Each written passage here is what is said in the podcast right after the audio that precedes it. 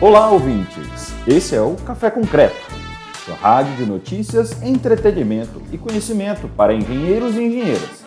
Essa é uma produção Engine, plataforma de educação feita por engenheiros para engenheiros. Boa noite, doutor Helder Martins. E aí, Orlando, tudo bem? Tudo bem? Como é que você está? Tudo tranquilo, meu querido. Primeiro de tudo, quero te agradecer aí pelo teu tempo. Sei que você é um cara muito ocupado, muito dedicado aí na tua vida de projetista. É, então, para a gente significa muito você dedicar um pouquinho aí da sua noite é, nesse momento que é o Gigantes da Proteção, né? E eu não poderia, quando eu te convidei, é, eu falei isso, né? E vou falar aqui agora abertamente para o pessoal. Não poderia deixar de chamar o Helder para os Gigantes da Proteção, né? Porque é, aí abrindo até aqui para você, Helder, o seu nome eu já conheço desde a época da graduação, desde 2009, 2010. Acho que talvez você foi o primeiro engenheiro é, que eu já ouvi falar profissionalmente, quando ainda estava na faculdade, né? E naquela época, vai contar um pouco para o pessoal, é, acho que tu tinha acabado de, é, de iniciar ou, ou já tinha feito os teus projetos lá em Dubai. Quero que tu conte um pouquinho dessa, dessa história aqui para o pessoal também daqui a pouco, né? Mas, sobretudo, você ficou conhecido aí é, em todo o Brasil, é, tanto pela competência técnica do ponto, do ponto de vista geral, né, como um calculista, generalista, um cara que entende muito de estruturas, mas, sobretudo, pela tua competência na execução, na execução de lajes planas protendidas. Né? E aí, dentre as várias é, subdivisões que existem aí desse tipo de estrutura, então, Queria te convidar para a gente bater um papo hoje sobre a tua história. Né? A gente tem aí diferentes perfis de engenheiros que acompanham a gente, tem gente, é, pessoas que não trabalham nas estruturas, mas se interessam pelo protendido, tem pessoas que estão começando agora nas estruturas, outros que já têm uma estrada, mas estão é, querendo se desenvolver mais, sobretudo aí é, no, na cordoalha engraxada. Então, acho que hoje é, o momento é a gente abrir essa discussão aí. Então, bem-vindo, boa noite. E eu quero começar, aí quando você vai dar as boas-vindas ao pessoal, com certeza, é, mas já quero emendar uma pergunta para você, tá, Helder? É, me explica quem que é o Helder Martins hoje, né, como profissional. Muito bem. Meu amigo Orlando, é um prazer estar participando aqui do seu programa, tá? É, você sabe que a gente tem um vínculo né, que foi desenvolvido naquele tempo que você trabalhou na Impacto. E, enfim, realmente foi um prazer muito grande é, atender o seu convite. Tá? É, tá, tá rodando bem, o som tá bom, enfim, tudo certo? Para aqui tranquilo. Pessoal, se estiverem tiverem tudo ok aí, avisa aí para a gente, tá bom? No chat. Bom. Pode seguir. Assim, é, esse ano de 2021, né, eu completo 35 anos de profissão. Eu me graduei em dezembro de 86 aqui na Universidade Federal do Ceará. E durante esse tempo todo eu sempre trabalhei com projetos de estrutura. Tá? Eu tive uma felicidade muito grande de estagiar com o Dácio Carvalho, que foi um dos grandes profissionais de estrutura desse país. Né? Ele transcende aqui o mercado de Fortaleza. E realmente eu tive uma oportunidade muito grande com ele, porque ele, além de ser um profissional muito competente, ele era uma pessoa diferenciada. Né? Ele me ensinou muito, né? principalmente é, assim como ser profissional. Mais do que ensinar a engenharia em si, o concreto armado em si, né? É, ele ensinava pelo exemplo, né, a dedicação que ele tinha ao escritório, tá? É, e realmente assim foi uma oportunidade muito grande que eu tive e graças a Deus eu soube aproveitar. Eu trabalhei como estagiário cinco anos de faculdade e depois que eu me formei eu fiquei mais três anos lá como engenheiro do escritório dele. Depois eu saí, mas continuei fazendo alguns trabalhos com ele, né? É, então, assim, realmente foi um profissional que fez toda a diferença na minha carreira. Né? Foi uma oportunidade realmente muito grande. É, depois disso, eu tive a oportunidade de mexer com o protendido, né, a convite do Caracas. E terminou que a gente foi para os Estados Unidos e eu tive a oportunidade de conhecer o professor Bijan, que é outro engenheiro assim memorável, né? É, esse, graças a Deus, continua convivendo com a gente, né? ainda está aí. É, o Dácio, infelizmente, já partiu. É, e o doutor Bijan realmente é assim um outro profissional impressionante, né? É, pelo conhecimento e pela facilidade com que ele explica a proteção para qualquer pessoa. Né? É, então, assim, esses dois profissionais foram referência para mim. O Dácio, eu ainda era um menino quando comecei a trabalhar com ele. E o doutor Bijan, depois, né, eu já tinha o quê? Uns trinta e tantos anos, quando eu fui nos Estados Unidos, né, com o Caracas, com o Ricardo Brígido. E aí a gente começou a trabalhar com o Protendido, com um suporte muito grande do doutor Bijan. Ele era o consultor. Qualquer dúvida que a gente tivesse, a gente mandava. Na época ainda era por fax, tá? Não tinha e-mail. Eu acho que o e-mail já tinha, mas era muito precário, né? A gente mandava as dúvidas por fax e devido ao fuso horário, a gente mandava a dúvida de manhã, quando era no começo da tarde, que equivalia a 9, 10 horas da manhã lá em São Francisco, né? Ele já estava respondendo, né? É, aquela questão que a gente tinha. Então, realmente, ele foi muito importante porque a gente tinha uma série de dúvidas, né? E ele lá prontamente ia é, dando tranquilidade às soluções que a gente queria implantar, né? E, enfim, terminou o que deu certo. Né? É, esse trabalho conjunto com o Ricardo Brígido e com Caracas, nós realmente fizemos muita coisa e a partir daí a coisa foi andando né, sem maiores dificuldades. Tá? Então é isso. Né? Então o escritório hoje está bem consolidado. A gente trabalha muito no mercado de Brasília. É, tem mais algumas coisas em outros mercados, mas basicamente é o mercado de Brasília, o mercado de Fortaleza e, e assim, realmente hoje o mercado voltou a aquecer, nós estamos tranquilos aqui com muito serviço.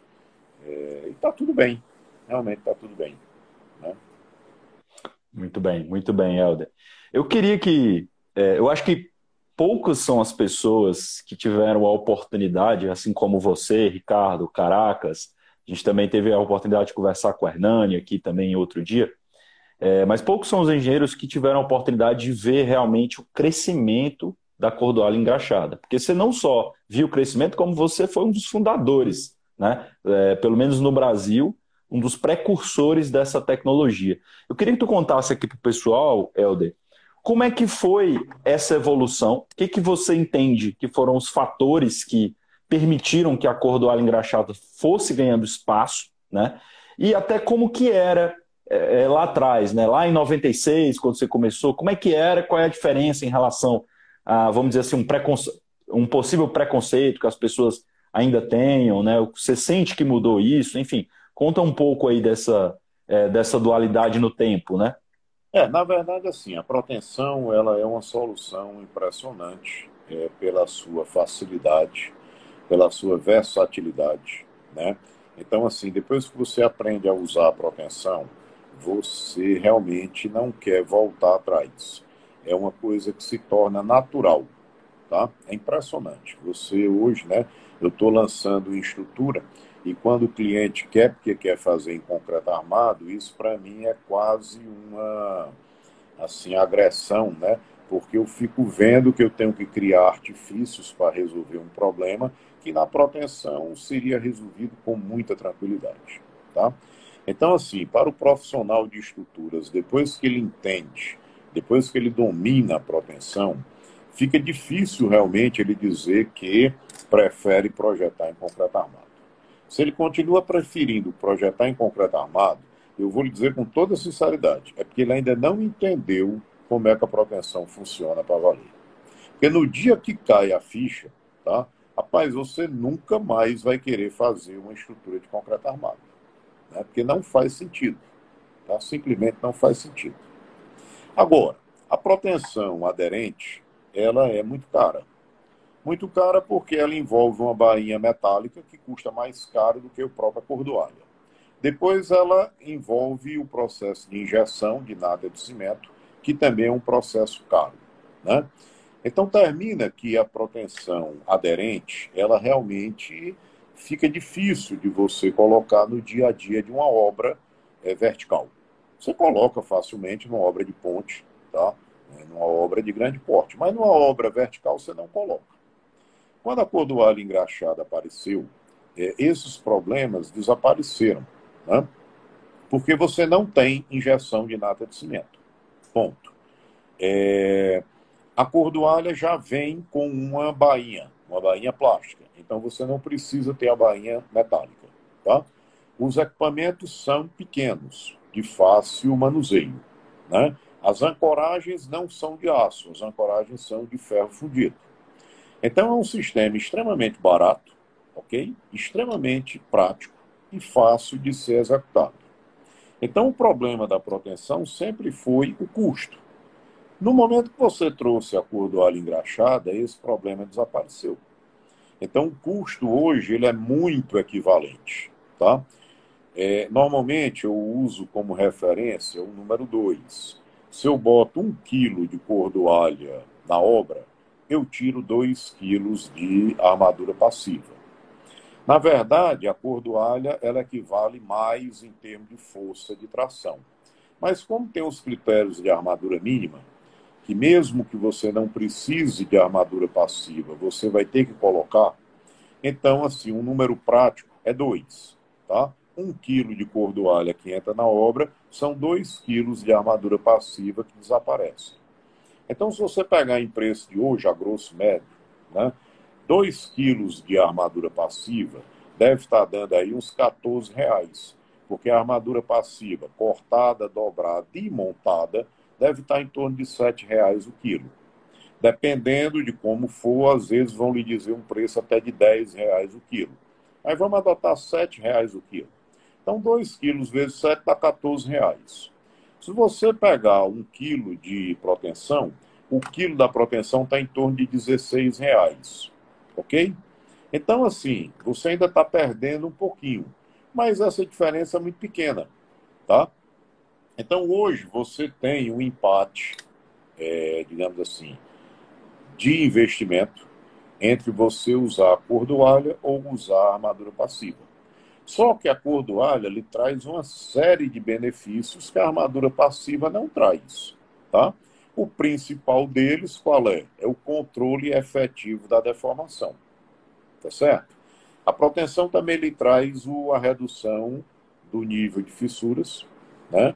É, consequentemente de durabilidade, etc. E tal.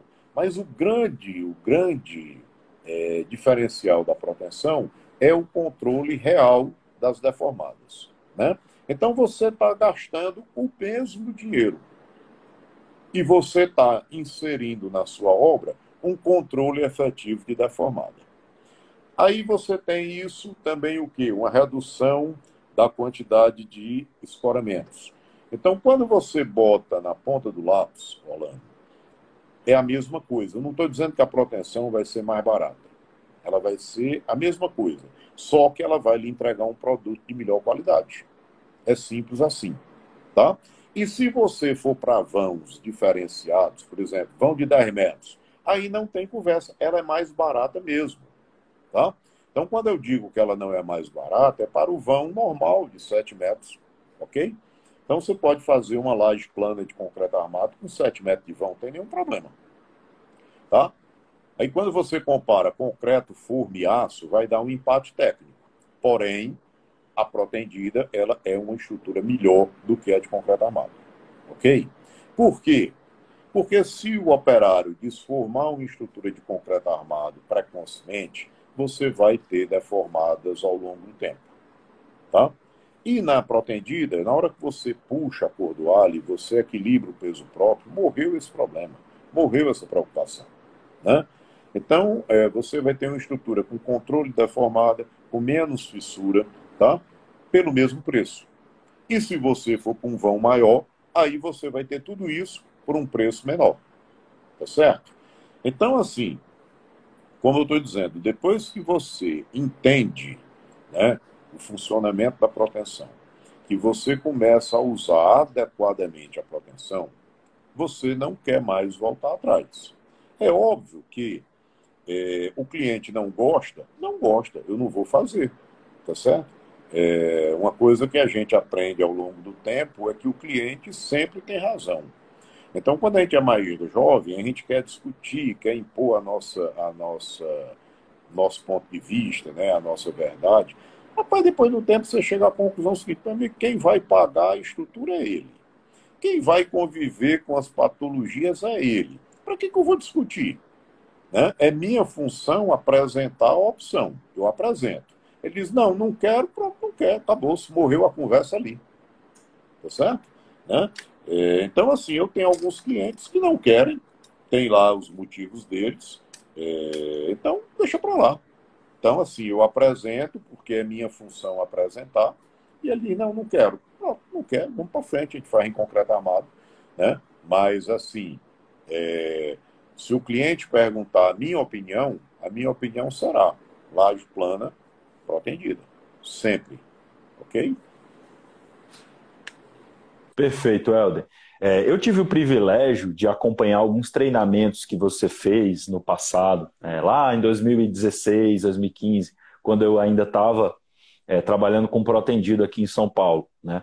E eu me lembro que você me contava, você contava nos seus treinamentos uma história bem interessante no que diz respeito à evolução do produto imobiliário, né? É, com a necessidade de maiores vãos e, enfim, e ao mesmo tempo a evolução da norma brasileira, né, da NBR 1018, que foi aos poucos incrementando ali alguns critérios que, é, de certo modo, também foram fatores que permitiram a entrada do protendido, né, e, e, a, e a ampliação, vamos dizer assim, ou pelo menos o empate, né, que nem você é, mencionou aqui. Tem como tu dar só uma pincelada nisso, contar um pouquinho de quais é. são essas características que foram modificando com o tempo? É, isso é bem interessante é você pontuar, porque realmente isso fez diferença, né? Porque o que é que acontece? É, a grande diferença da norma de 78 né, para a norma de 2000, né? na verdade 2000 foi 2003, mas a gente convencionou chamar 2000 porque ela saiu previamente mais ou menos no ano de 2000. Então, a grande diferença dessas duas normas tá, é a preocupação com a estrutura em serviço.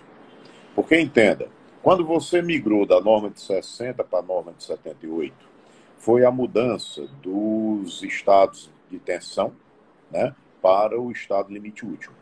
Né?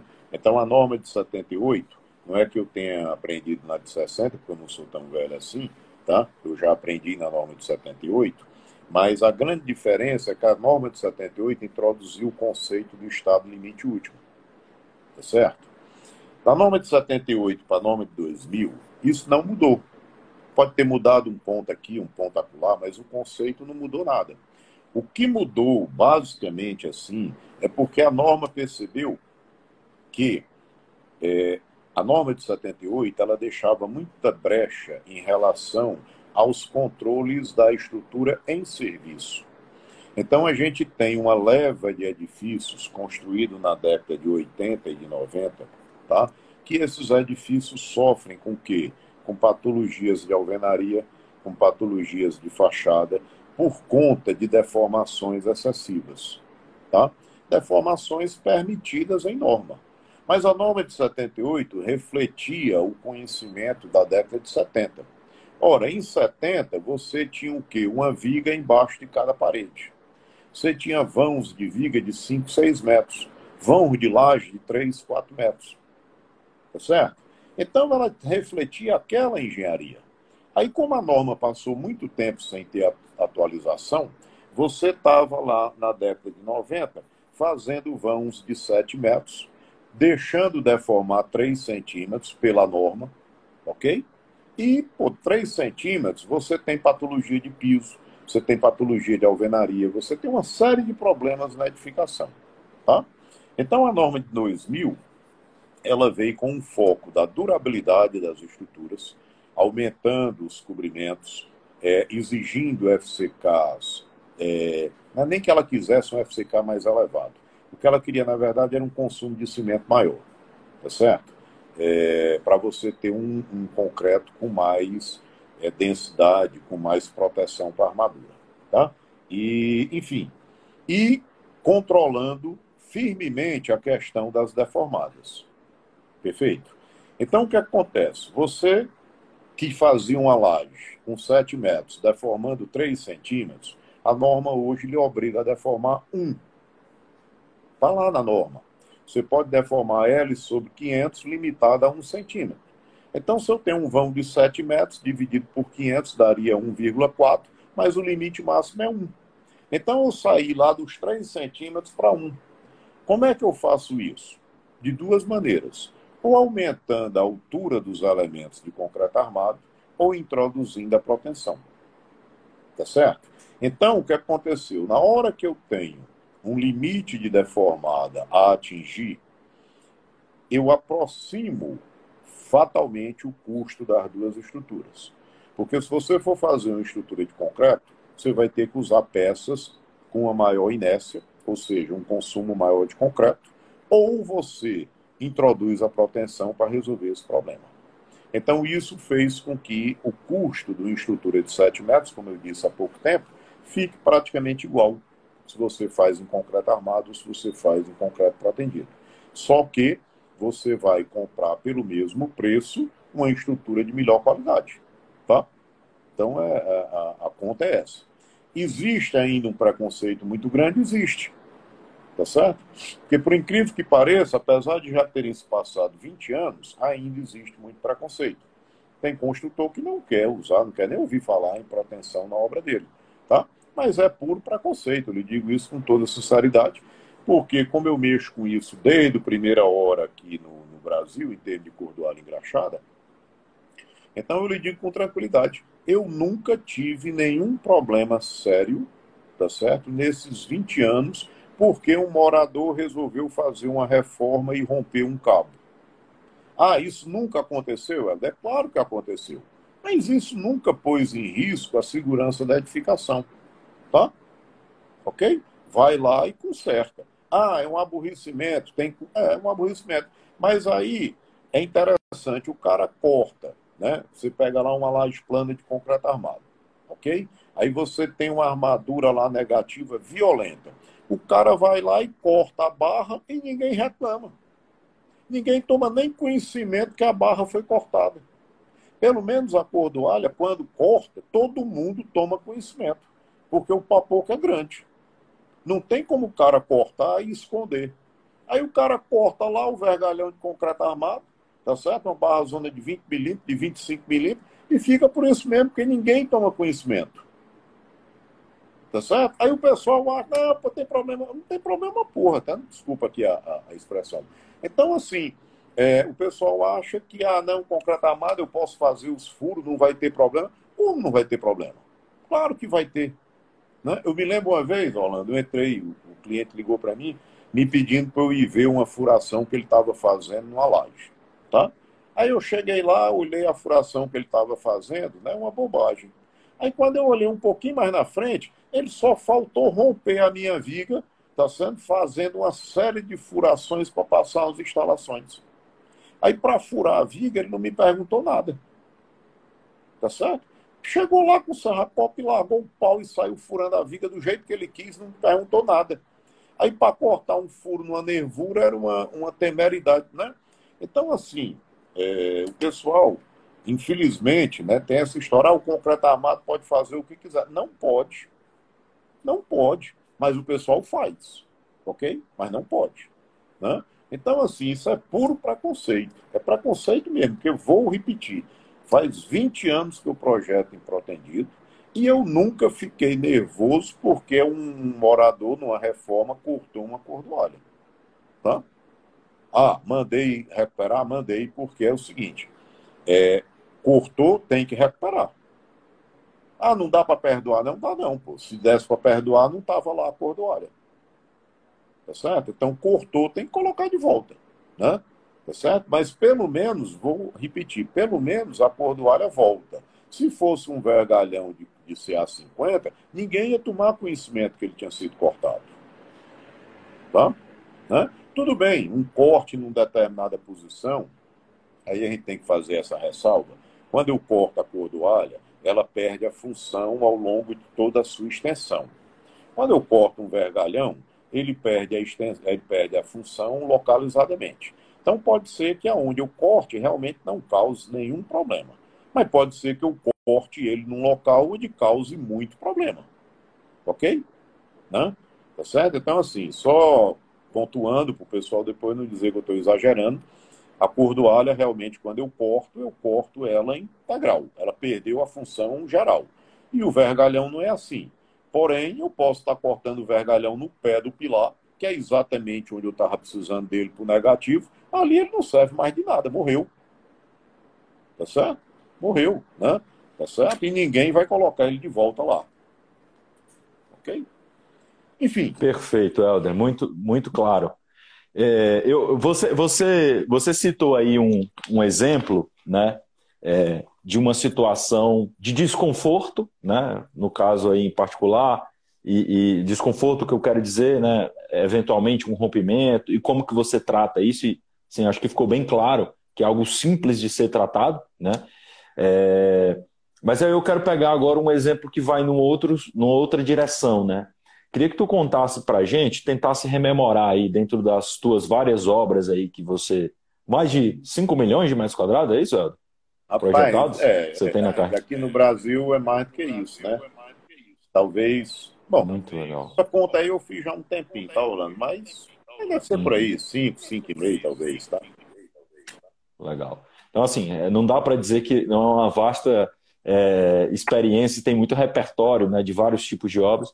Então, eu queria que tu tentasse rememorar aí algum caso que é, tu conseguiu, né, levando que o cliente no primeiro momento tinha resistência inicial e que tu conseguiu é, reverter, vamos dizer assim, ou, ou, não reverter, mas o cliente por algum tempo ainda tinha alguma resistência, depois ele se abriu para tu aplicar a cordoalha engraxada, quais foram os benefícios que ele sentiu, qual foi a perspectiva dele, porque por que, que eu trago isso, né, até para te explicar? Porque eu sei, converso com muitos dos nossos alunos, essa é uma dor muito comum entre todos os nossos alunos, sabe? É, como, é, como, não vou dizer convencer, né? Mas como você trazer evidências para o teu cliente, né? E aí, de, de, novo, uma evidência prática é o melhor exemplo que eu acho que a gente possa trazer, né? Então, como você trazer uma evidência para o teu cliente de que aquilo pode trazer uma repercussão futura muito interessante para o empreendimento dele, né? Então, assim, queria que tu lembrasse aí de algum caso, um caso positivo, assim, de, assim, de aplicação. É, o, grande, o, grande, o grande convencimento, ele vem... Vamos lá. Vaga de garagem. Vaga de garagem. É, uma flexibilidade no apartamento para você poder fazer mudança de layout.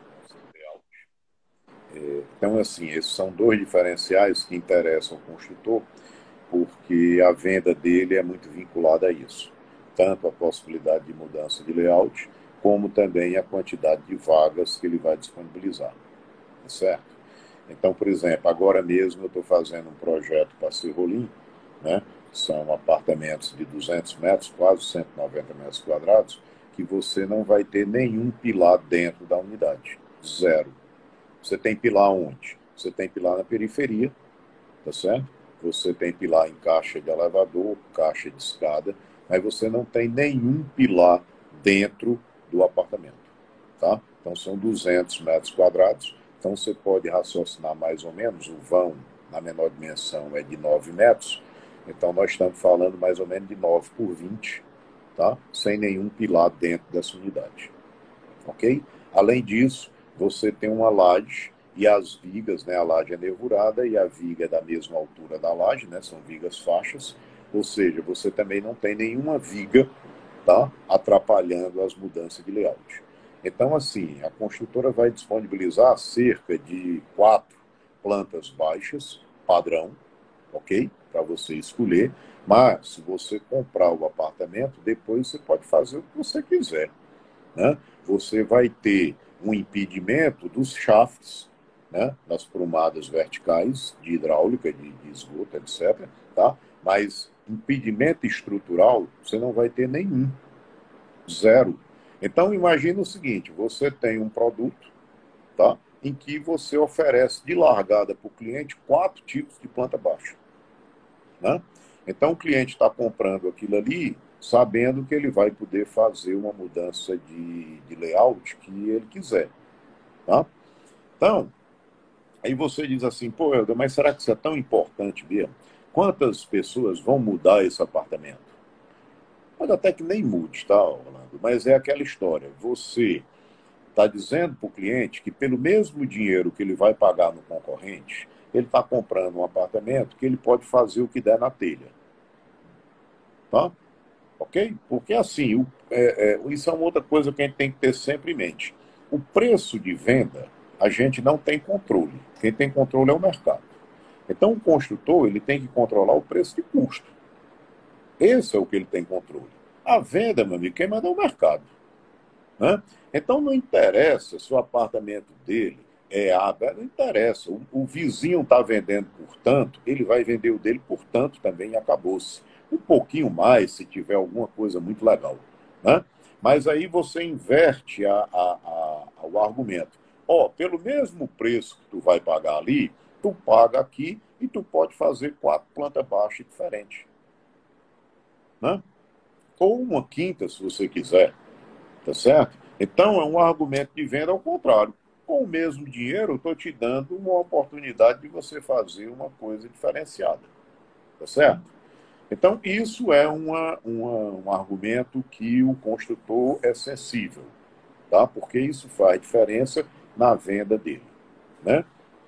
O outro argumento é quando você consegue é, maximizar as vagas, porque vaga também é um diferencial na venda vender um apartamento com quatro vagas é mais fácil do que vender um com três vagas de carro. Tá? Então, assim, isso também é um argumento de venda. Ok? Mas no frigir dos ovos, Orlando, o construtor, como eu disse, ele nunca perde de, de foco o custo. Da mesma forma, ele não vai pagar mais caro, tá certo? Pela estrutura pretendida, se aquilo ali efetivamente não trouxer uma vantagem para ele. Porque, como eu lhe disse, o preço de venda não é ele que faz. Né? Então, não adianta você vir com esse discurso sem dizer, não, meu amigo, mas isso aqui para mim não agrega.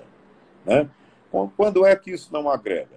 o cara tem um apartamento que ele está vendendo um apartamento de, sei lá, 50 metros quadrados. O cara não tem o que reformar nesse apartamento. Né? Não tem. A planta é baixa ali, aquilo ali, o cara não vai ter o que mexer. Né? Então, assim, vai agregar o que para o cara, né, na venda dele, certo?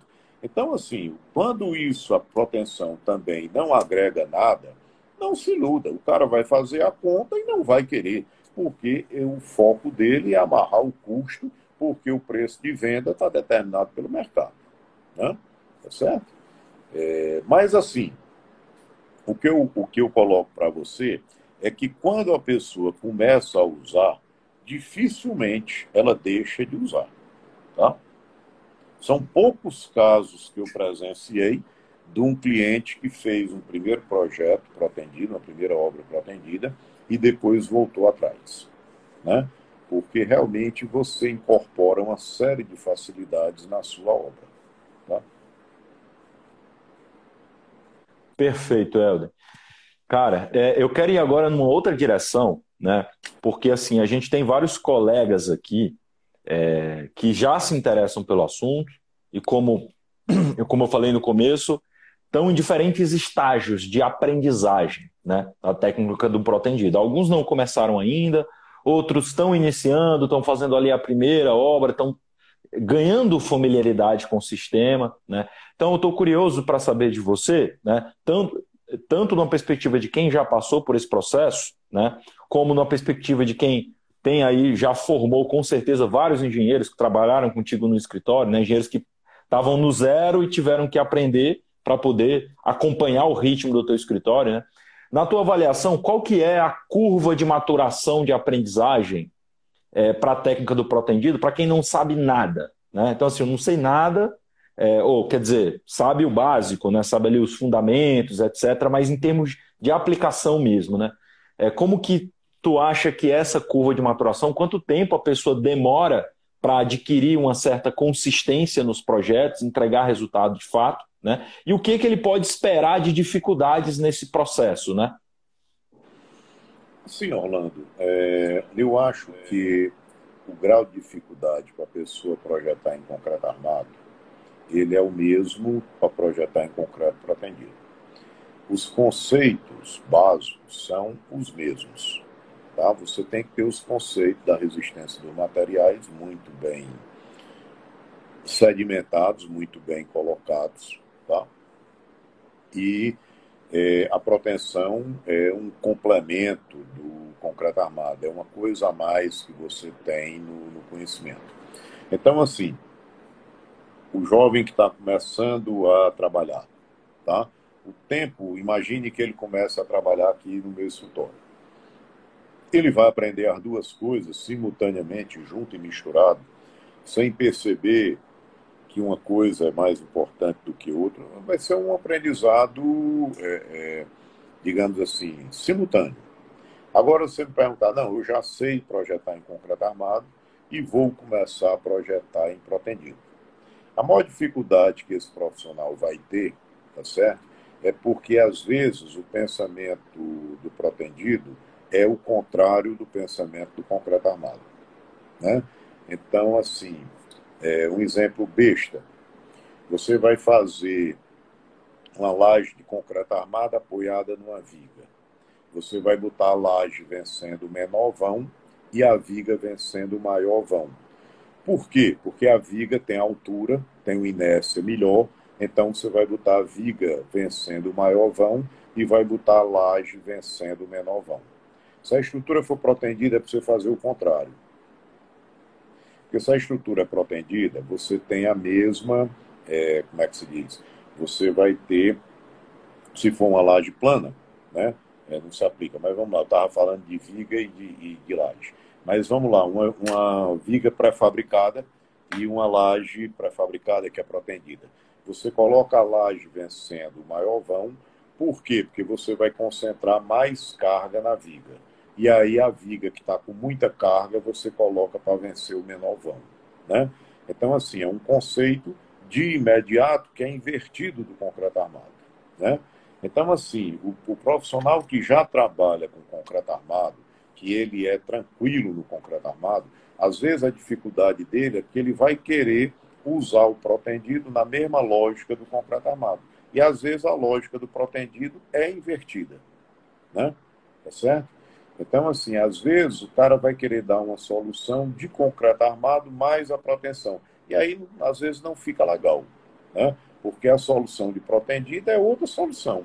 Você tem que pensar a estrutura de outra forma, tá? Né? É, então, às vezes, a maior dificuldade é essa, é de você romper com o seu, o seu costume, o seu hábito, né? a sua forma de pensar e começar a pensar diferente. Porque, em termos de, de, de engenharia, de resistência dos materiais, de teoria, a diferença é muito pequena. Tá? Muito pouca a diferença. Né? Agora, realmente, você tem que começar a pensar de forma é, distinta. E, às vezes, isso é difícil. Pô, o cara passou 10, 20 anos projetando em concreto armado. Tem aquele, aquela coisa bem consolidada na cabeça dele. Né? Aí às vezes o cara faz, Orlando, e não é de má vontade, não. O cara faz e diz para o cliente: não tem vantagem usar proteção. Por quê? Porque ele tentou botar a proteção na mesma linha de raciocínio do concreto armado. E aí ele chegou à conclusão que não valia a pena. E ele não está mentindo para o cliente dele, não. Ele realmente chegou a essa conclusão. Ok? Porque realmente você teria que pensar a estrutura de outra maneira para tirar o proveito da proteção. Né? Aí, às vezes, o cara se surpreende depois, pô, mas pô, o cara está fazendo né, de outra forma. Né? É porque realmente a, a coisa é diferente. Né? Então, a dificuldade maior é essa mudança de paradigma, digamos assim, de conceito, de, de, de critério. Tá? Perfeito, muito bem respondido. É, gente, eu vou, eu vou partindo aqui para nossa última pergunta. Se vocês é, também se sentirem à vontade, quiserem mandar alguma pergunta aqui para o Helder, aqui no chat, aproveitem que o cara é muito fera, entende muito do assunto, como vocês podem entender, e além de entender do assunto, explica bem para caramba. Helder, eu queria muito ter que você tivesse sido meu professor, cara, na faculdade. Juro para você. Mas eu nunca é... na faculdade. No máximo, isso nem Eu sei. é uma perda para as faculdades, porque realmente sua didática é muito boa. Tem, temos que reconhecer isso. É, mas, Helder, eu quero, quero, se a gente não tiver mais questões aqui dos colegas, é, queria te trazer uma pergunta é, no sentido aí é, mais específica do comparativo entre as diferentes tipologias é, de lajes planas, né? É, você aí, quando um engenheiro, um projetista, claro, a gente vai ter limitações de produto, né? É, quando a gente vai ser mais adequado utilizar uma laje plana, uma laje nervurada, mas queria que tu compartilhasse aí com a gente qual que é o teu critério quando você tem essa liberdade de escolha, né? Vamos dizer, se o produto não limita isso, quais são as tuas ponderações na hora de tomar a decisão ali primária? Pô, vou partir para uma laje plana ou vou partir para um laje nervurador, não tem, assim, depende do cliente, é o que o cliente mandar. Claro que essa vai ser sempre o primeiro critério, como você falou, né? Mas fora isso, tem algum critério que você utilize? Não, se você for partir assim para critérios puramente técnicos, vamos lá. Se você vai fazer um vão biapoiado, tá? Imagine que você tem que fazer uma estrutura biapoiada. Você tem pilares só na extremidade, tá? Então você vai vencer um vão biapoiado. Então, se você faz uma laje plana, o centro de gravidade dela está no meio da seção, perfeito? Então, a excentricidade do cabo vai sair do meio, da altura da laje, vai descer lá no mínimo e vai voltar para o meio. Se você usa uma laje nervurada, você está usando uma seção em T. O centro de gravidade naturalmente vai lá para cima. Então, na hora que você usa uma laje nervurada, tá? o seu centro de gravidade sobe, então a eficiência do teu cabo aumenta, tá? E você pode estar com um peso próprio de laje menor. Então, assim, na teoria, momentos positivos, tá? A laje nervurada, ela é imbatível. Por quê? Eu uso o concreto lá em cima, na mesa. Lá embaixo, que eu só tenho tração, eu tiro o concreto. Eu subo o meu centro de gravidade. Então, tudo melhora. Reduz o peso próprio, melhoro o desempenho do meu cabo, porque eu aumentei a excentricidade dele, tá? Eu uso o concreto só na parte eficiente dele. Então, assim, se você vai fazer uma estrutura biapoiada, né, é, você, se for analisar em termos de técnica, você vai partir para uma laje nervurada. Ponto. Tá? E aí isso se aplica, você, por exemplo, olhe é, estruturas, por exemplo, de, de, você passa no túnel, aí você vê estruturas reticuladas, né, que é uma laje nervurada, só que é feita com viga. Né? Eu dou um exemplo que eu gosto muito. Olha uma carroceria de caminhão. É uma laje nervurada. Tá certo? Então, assim, se você for pensar em termos de engenharia só, conceito, tá? a laje nervurada ela é campeã. Porém, porém, a laje nervurada tem problemas de proteção, de proteção ao incêndio, tem problemas de acústica, tem problemas de altura. Perfeito? Então, quando você traz essa, é, esse ideal técnico para a realidade, você vai esbarrar nesses problemas. Vou repetir: tem problema de acústica, tem problema de incêndio, é obrigatório botar um forro falso, tá certo? É, você vai perder no pé direito final. Então, às vezes, isso inviabiliza o uso da laje nervurada. Né? Mas, evidentemente, se você for analisar pura e simplesmente os conceitos da engenharia, de momento de inércia, é, momentos resistentes, é, enfim, posição do centro de gravidade, ela é imbatível em relação à laje maciça ok? Né? Mas, evidentemente, você tem que trazer isso para a realidade e, na realidade, você tem todas essas imposições adicionais, ok? Então, hoje, é, por exemplo, aqui no mercado de Fortaleza, você continua usando a laje nervurada, porque é uma coisa que, olha, desde que eu me formei, ou seja, 35 anos, que o mercado de Fortaleza usa laje nervurada. Então, existe toda uma geração, tá certo, de consumidor, que para eles isso é muito natural. A laje nevrada não é problema em Fortaleza, assim como não é problema em Natal, não é problema em Recife, tá? Ok? Quando você vai para São Paulo, quando você vai para Brasília, não é assim. Né? Então, o pessoal não gosta, não quer, é, acha que não vale a pena. É, e aí você tem que se adaptar à realidade do local. Né? Tá certo? É, então, isso tem muito, evidentemente, de, de cultura. Né? É, e aí você vai se adaptando e fazendo o que é melhor para o que o seu cliente quer. Né? Que entenda também que o cliente não adianta porque ele precisa atender o que o cliente dele também quer, que é o consumidor. Né? Um exemplo que eu dou, não tem coisa mais legal, no meu modo de entender, do que uma parede de drywall. Tá certo? Uma parede de drywall, rapaz, é o, o exemplo de engenharia. É uma coisa limpa, é uma coisa, é, como é que se diz, de produtividade. É um negócio extremamente bem pensado. Né? Mas o mercado não gosta de uma parede de drywall. O cara não compra um apartamento com drywall. Tá certo? Né? Então você vai fazer o quê? Né? Você chega nos Estados Unidos, é tudo de drywall. Você chega na Europa, é tudo de drywall. Mas se você fizer um apartamento aqui, vai ter restrição. Não é verdade? Então, assim, são coisas que você tem que entender que o seu consumidor não quer. Então, pronto. Né? Ok? Você não vai bater de frente. O consumidor não quer. Né?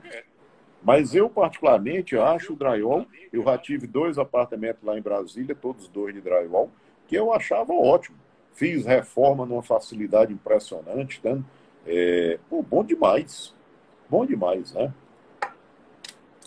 E o problema acústico você tem tratamento, né, para ele com certeza, hoje. Com certeza, O problema acústico, eu acho que é o que mais faz um drywall de qualquer maneira. Se você fizer um drywall corretamente, você não tem problema acústico. Né? Certo? Muito bom, muito bom. Bom, gente, é, a gente está chegando aqui no final desse momento. A ideia é ser um papo mais rápido, de 40, 50 minutinhos. Esse aqui foi até pouquinho mais longo que os nossos anteriores, porque conversa com o Helder vale muito a pena. Então, quero agradecer primeiramente a todo mundo que esteve aqui hoje à noite acompanhando com a gente, né? Quinta-feira à noite, é, ouvindo um pouco desse papo técnico com o Helder. Quero agradecer também ao Helder é, que novamente, gentilmente veio aqui trazer conhecimento, conhecimento bom né, para a gente. É, e lembra todo mundo aí que a gente vai disponibilizar essa conversa também no nosso podcast que chama Café Concreto. Só se dar uma pesquisada lá no, no Spotify que você vai achar Café Concreto.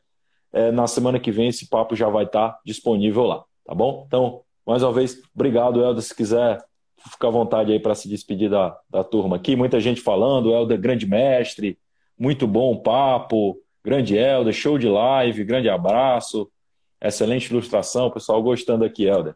Beleza, foi um prazer conversar com vocês todos, né? Apenas aí que não, você não abriu espaço para o pessoal perguntar, mas enfim, é, não vai faltar oportunidade para a gente conversar de novo aqui, tá? Orlando, obrigado pelo convite. Quando você quiser, pode repetir. Estamos sempre aqui à disposição para conversar sobre isso. Realmente eu sou um fã da proteção, né? É, estou até suspeito, porque realmente eu gosto demais. É, enfim, tá certo? Foi um prazer estar aqui com você. E é isso aí. Uma boa noite a todo mundo e vamos para frente.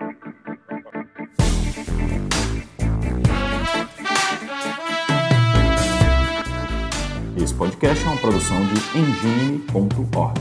A melhor construção é a do seu conhecimento. A trilha é Lingus, de Snarky Puppy.